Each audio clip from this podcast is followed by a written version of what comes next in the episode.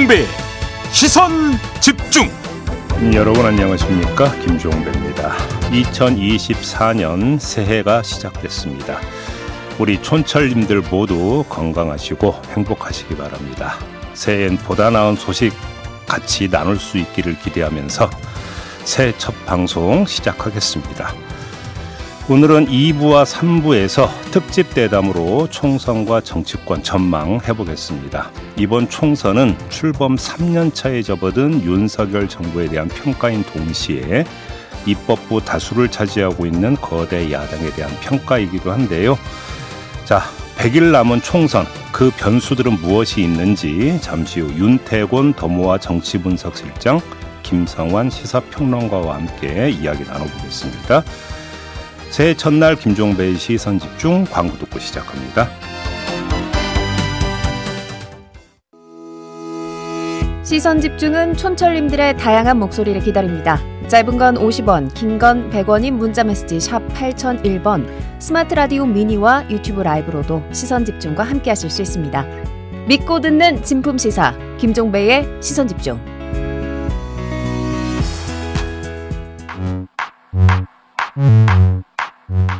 뉴욕에 뉴욕 타임즈가 있다면 시선 집중에는 JB타임즈가 있다 촌철살인 뉴스 총정리 JB타임즈 네, 더마카와 함께 시선 집중의 문을 열어야 되는데 더마카의 개인 사정으로 오늘은 함께 할 수가 없습니다.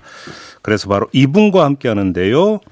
여기도 이슈를 담당해 주시는 이용주 뉴스캐스터와 함께 하겠습니다. 어서 오세요. 안녕하세요. 네, 새해 전날 첫 방송 첫 예. 코너를 함께 하게 됐습니다. 이것도 나름 인연입니다. 아, 새벽부터 지금 무한 도전을 하고 있습니다.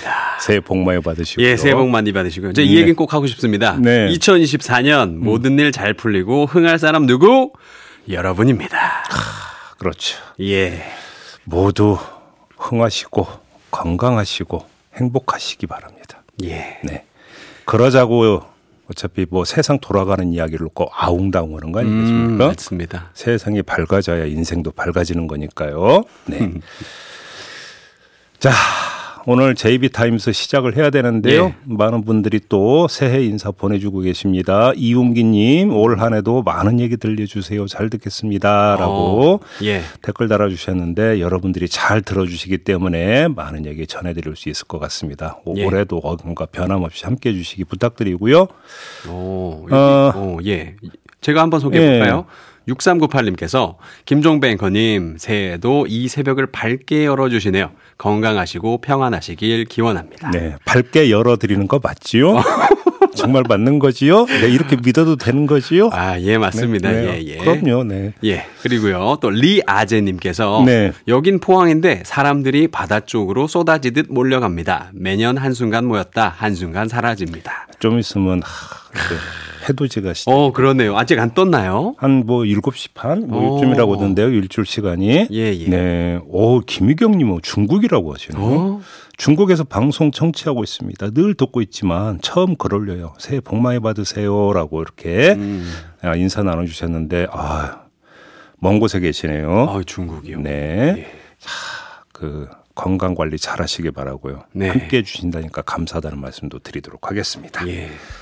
자, 오늘 이야기 한번 시작을 해볼까요? 예, 좋습니다. 자, 뉴스와 분석이 함께하는 JB타임즈 오늘 주목할 첫 번째 뉴스 바로 들어가 보겠습니다. 네, 서울 고등법원이 지난달 19일에 윤석열 검찰총장 징계 결정을 취소하라는 판결을 내린 바가 있습니다. 이 예. 자리에서 전, 전해드리기도 했었는데요.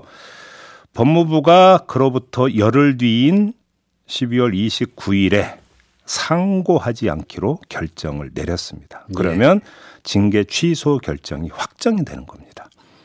법무부는 이번 판결에 헌법, 법률, 명령, 규칙 위반 등의 상고 이유가 없어 상고하지 않기로 결정했다면서 준 사법기관인 검사를 지휘 감독하고 검찰 사무를 총괄하는 검찰총장에 대한 법무부의 징계 과정에 예. 중대한 절차 위반과 방어권 침해 등이 있었다는 항소심 판결을 무겁게 받아들인다. 이렇게 밖에 상고 포기 이유를 이렇게 된 건데요.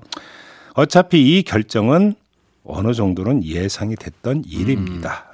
아, 저는 개인적으로 법무부가 음. 너무 순순히 상고를 포기한 건 아닌가 네. 이런 생각을 해봤거든요. 음. 네. 근데 사실 어떤 다른 점이 또 있습니까? 서울고등법원 판결이 내렸을 때 바로 이 자리에서 이야기했던 바가 있습니다. 한동훈 장관이 법무장관으로서 상고 포기 결정을 직접 내릴지가 궁금하다. 예. 이런 말씀을 드린 바가 있었는데 하지만 한동훈 장관은 그 결정을 내리지 않고 21일에 사퇴를 했습니다. 이 점을 환기하면서 다른 사례 하나를 더 덧붙이겠습니다. 한동훈 장관이 국민의힘 비대위원장으로 최종 선출된 건 전국위원회에서 26일에 의결을 통해서였습니다. 예. 근데 바로 그 전날인 25일 비공개 고위 당정 협의회가 열렸고 이 자리에서 김건희 특검법 수용 불가 입장이 정리가 됐습니다. 조건부 수용도 안 된다라는 예. 결론을 내렸다고 합니다. 자, 제가 지금 두 가지 사례를 모아드렸습니다. 자, 그러면 그림이 하나가 나옵니다. 그림이요? 네. 무슨 그림이죠? 김건희 특검법과 윤석열 검찰총장 징계 관련 판결 이 두 가지 모두 윤석열 대통령과 직결되는 사안입니다. 음. 당정은 정부와 국민의힘은 이 두 사안에 대해서 한동훈 비대위원장이 최종 결정을 내리지 않도록 정리를 했습니다. 어. 다시 말해서 한동훈 비대위원장의 부담 또는 책임을 덜어준 겁니다. 오. 자, 이건 아주 그 재미있는 그림인데요. 예. 그러니까 지금 JB께서 해석하시기를 네. 당정이 한동훈 비대위원장을 위해서 잡초 뽑듯이 미리 골치 아픈 일들을 해결해 놓고 네. 꽃길만 딱 깔아놨다. 어. 이런 건데 왜 그렇게까지 하는 걸까요? 어, 잡초 뽑았다 이런 표현을 쓰셨는데 왜 제가 네. 재밌다라고 말씀을 드리냐면 자 한번 봅시다. 두 가지 점이 있는데요. 첫째 거의 모든 언론과 정치인이 설정하고 있는 게 뭐냐면 해결사 한동훈입니다. 예. 그렇죠? 공경에 처해 있는 정부와 여당의 처지를 한동훈 위원장이 해결해 줄 수 있는지 여부에 초점을 맞추고 있지 않습니까? 그런데 음. 제가 조금 전 두 가지 사례를 말씀을 드렸는데 이 두 가지 사례에 따르면 한동훈 위원장이 당정의 어려움을 해결해 주는 게 아니라 오히려 거꾸로 음. 당정이 한동훈 위원장의 난처함을 해결해 주는 거 아닙니까? 예. 그러니까 그림이 재밌다라는 이야기를 오. 하는 거고요.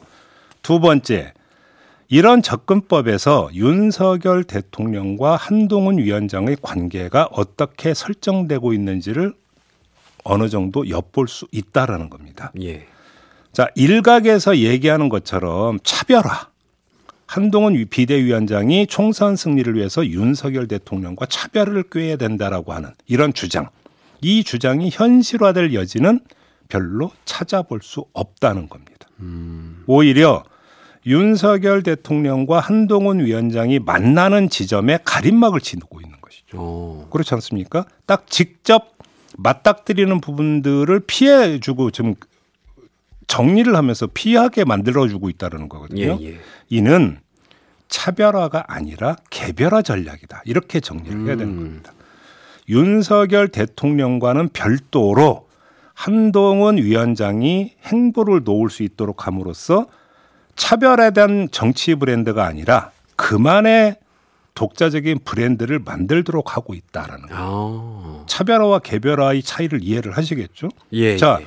이렇게 한동훈 개인의 인기를 끌어올림으로써 그 인기로 윤석열 리스크를 가리고 총선 경쟁력을 높이겠다. 음. 이런 전략으로 해석할 수 있다는 겁니다. 예. 물론 이건 아직 결과가 나오지 않은 일방적 기획일 뿐이긴 합니다만. 아, 네.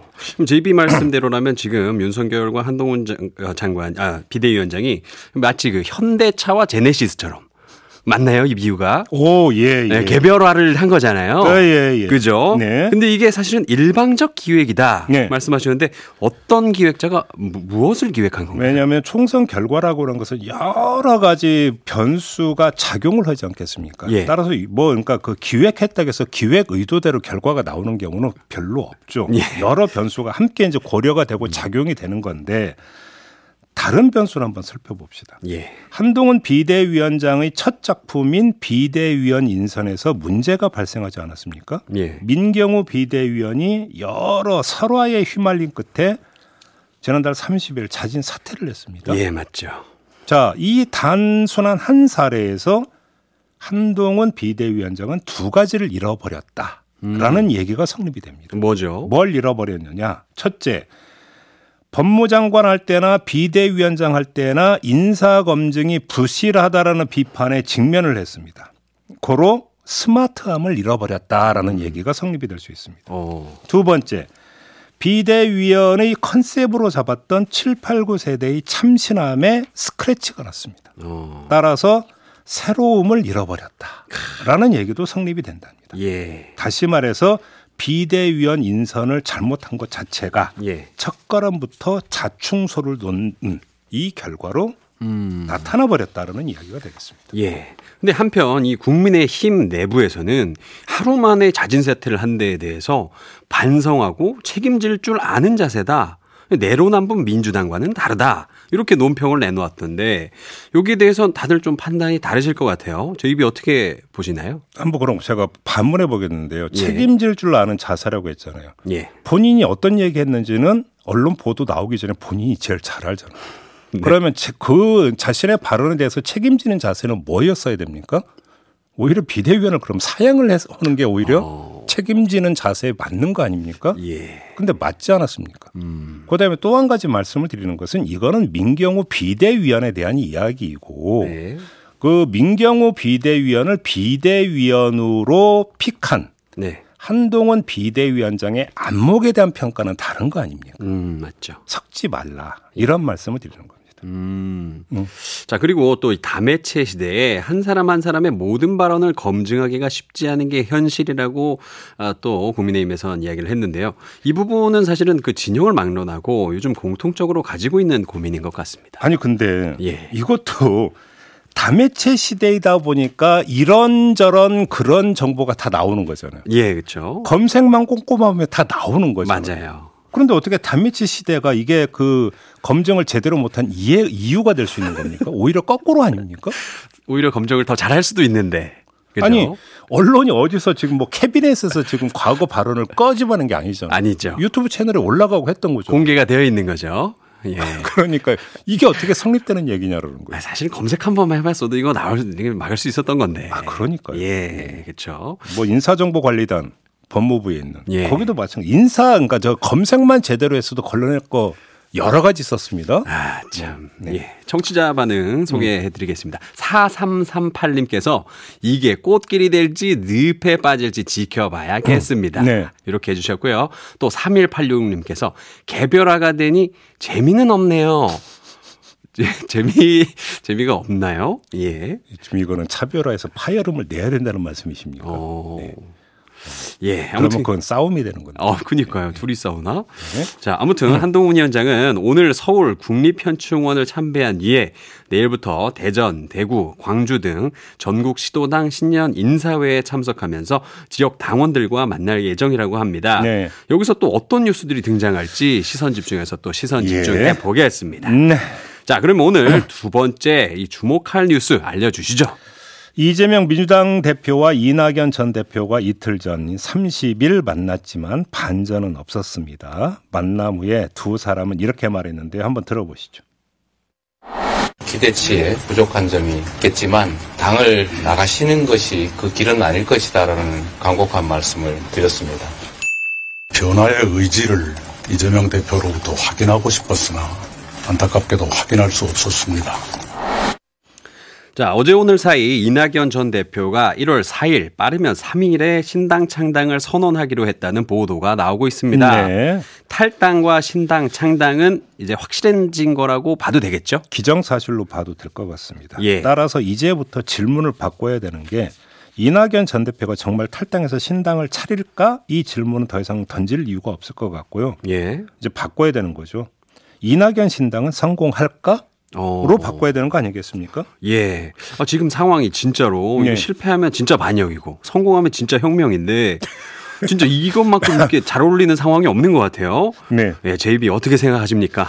이해를 돕기 위해서 한번 비교를 해봅시다. 이준석 신당과 비교를 해보겠는데요. 이준석 신당은 아, 본인은 뭐라고 할지는 잘 모르겠습니다만 다수가 보기에는 제1의 가치자 명분이 반윤석입니다. 동의하시죠? 예, 동의합니다. 그렇죠. 예. 색깔이 예. 이렇습니다. 반면 이낙연 신당의 제일의 가치는 반 윤석열인가요? 어, 아닌 오히려 반 이재명이 더 부각이 되어 있는 거 아니겠습니까? 어, 맞죠. 이게 문제라는 아. 거예요. 왜 이게 문제냐면 총선은 누가 뭐래도 정권 중간 평가의 성격을 띱니다. 이른바 정권 심판 선거로 흐른다는 얘기입니다. 음. 이런 총선에서 반 윤석열이 아니라 반 이재명의 성격이 유권자들에게 각인돼 음. 버린다면 이낙연 신당이 선전할 수 있겠느냐라고 하는 의문이 성립이 되는 겁니다. 음.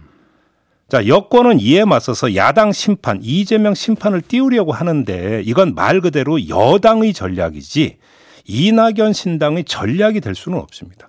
오히려 이낙연 신당이 선거 과정에서 반 이재명을 앞세우면 야당 지지 유권자들로부터 여당의 선거 전략을 돕는다라는 반발을 살 수도 있습니다. 음. 그러니까 반 이재명이라고 하는 성격이 너무나 강하게 각인되어 버린 게 오히려 이낙연 신당의 한계일 수도 있다는 거예요. 어. 그래서 그래서 이 성격을 빨리 그러니까 그 전환시키지 않으면 몇 걸음을 걸어도 공간이 열리지 않을 가능성이 높다 이렇게 봐야 되는 겁니다. 아. 자, 그러면 이제 민주당 내 비명계 의원들 모임이죠. 음. 원칙과 상식 소속 의원들이 탈당할 수도 있다고 하던데 이 의원들이 좀 합류를 하면 어떻게 되는 겁니까? 근데 이거저거 떠나서 예. 김종민, 윤영찬, 이원욱, 조홍천 의원 네 명이잖아요. 예. 이 네 명이 모두 신당에 합류할지부터가 제가 볼 때는 미지수입니다. 음. 이렇게 보는 근거는 간단한데요. 네 명 의원 가운데 김종민 의원의 지역구는 충남 금산 논산이에요. 예. 근데 나머지 세 명의 어, 지역구가 모두 경기 지역입니다. 음. 남양주, 뭐 성남, 화성 이렇거든요. 예, 예. 자, 그 어느 곳보다 민주당 지지세가 센 지역에 속해 있습니다. 그렇죠. 이런 그들이 성격이 모호한 이낙연 신당에 합류를 한다면 음. 당선을 보장받을 수, 수 있겠느냐라고 하는 아주 현실적인 문제가 있습니다. 예. 아마 그래서 고민이 깊을 것이다. 이런 말씀만 드리겠습니다. 예. 이 원칙과 상식 의원들도 내일 이제 만나서 어, 탈당을 포함한 선택지 논의를 할 예정이라고 합니다. 음. 이재명 대표 사퇴, 통합 비대위 구성이 원칙과 상식의 요구 사항인데 이미 이재명 대표가 의사를 밝힌 거나 거의 다름이 없잖아요. 네. 그래서 이 네 명의 의원들이 이번 주 중 어떻게 거취 표명을 할지도 좀 지켜봐야 될 것 같습니다. 여기서 이 그림도 한번 그려볼 필요가 있죠. 네 명의 의원 가운데 뭐 한 명이든 두 명이든 세 명이든 나는 이낙연 신당에 음. 합류하지 않는다. 이렇게 만약에 선언을 해버리면 예. 이낙연 신당은 오히려 또 거기서 또 한 번 매를 맞게 되는 거거든요. 속, 속칭 김이 빠지는 측면이 네, 있게 맞아요. 되는 것이죠. 이 점도 함께 봐야 되는 거죠. 음. 네, 향유의 정세균 전 총리 등이당 원로들이 음. 또 어떤 행보를 보일지도 굉장히 궁금한데요. 네. 어, 정세균 전 총리가 지난주에 이재명 전 대표를 만나서 현해 살수 말하자면 벼랑 끝에 매달려 잡고 있는 손을 놓는다. 네. 이런 사자성어를 언급하면서 이 대표의 결단을 촉구하기도 했는데요. 음. 결국은 별다른 영향력이 없었다 이렇게 봐도 되는 걸까요? 어떻게 뭐, 보십니까? 이낙연 전 대표가 사실상 탈당과 신당 창당을 결정한 순간에 이거는 이제 더 이상 의미가 없는 것 이렇게 어. 좀 이해를 해도 될 것 같습니다. 예. 자, 마지막 소식 넘어갈게요. 예. 직장 갑질 119가 전국의 만 19세 이상 직장인 1000명을 대상으로 설문조사를 실시한 결과 전체 응답자의 77.7%가 새해 소망으로 임금 인상을 꼽았다고 합니다. 오. 그 다음은 노동 강도 완화와 노동 시간 단축, 오. 이어서 고용 안정과 정규직 전환, 그리고 자유로운 휴가 사용이었다고 하는데 와. 자, 이런 조사 결과에 맞세울 수 있는 현실이 있죠. 올해 최저 시급이 얼마인 줄 아십니까? 9,860원입니다. 예. 작년 9,620원에 비해서 쥐꼬리만큼 2.5% 인상에 그쳤습니다. 예. 이게 현실입니다. 음. 정부가 주 69시간 노동제 밀어붙이려다가 주춤하는 사이에 법원이 주 52시간제 운영과 관련해 사측에 유리한 판결을 내린 바 있습니다. 예. 이것도 현실입니다.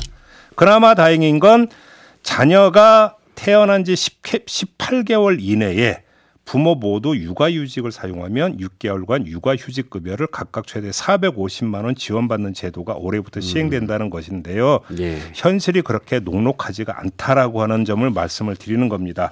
그럼에도 불구하고 새해 첫날부터 이렇게 말씀드리면 예. 재뿌리는 거 아니겠습니까? 맞아요. 이 설문조사 결과를 보면 다른 것도 있습니다. 올해 직장 생활이 좋아질 것이라는 전망은 70.6%였다고 합니다. 오. 현실은 팍팍해도 희망은 놓지 않는다. 오. 이런 거 아니겠습니까? 예. 이렇게라도 희망을 갖고 살아야 되는 거 아니겠습니까? 맞습니다. 그죠? 예. 희망의 의지를 담으면 그게 현실이 된다. 이런 말이 있습니다. 누가 한 말이냐? 제가 지어낸 말. 아무튼 네 이렇게라도 씩씩하게 2024년을 맞이하자. 예. 이런 뜻에서 마지막 뉴스로 이걸 골랐습니다. 예, 좋습니다. 네. 네. 자, 이렇게 마무리하죠. 이용주 캐스터 아유 고생하셨습니다. 아유, 너무 재밌습니다. 네. 예. 수고하셨습니다. 네, 감사합니다.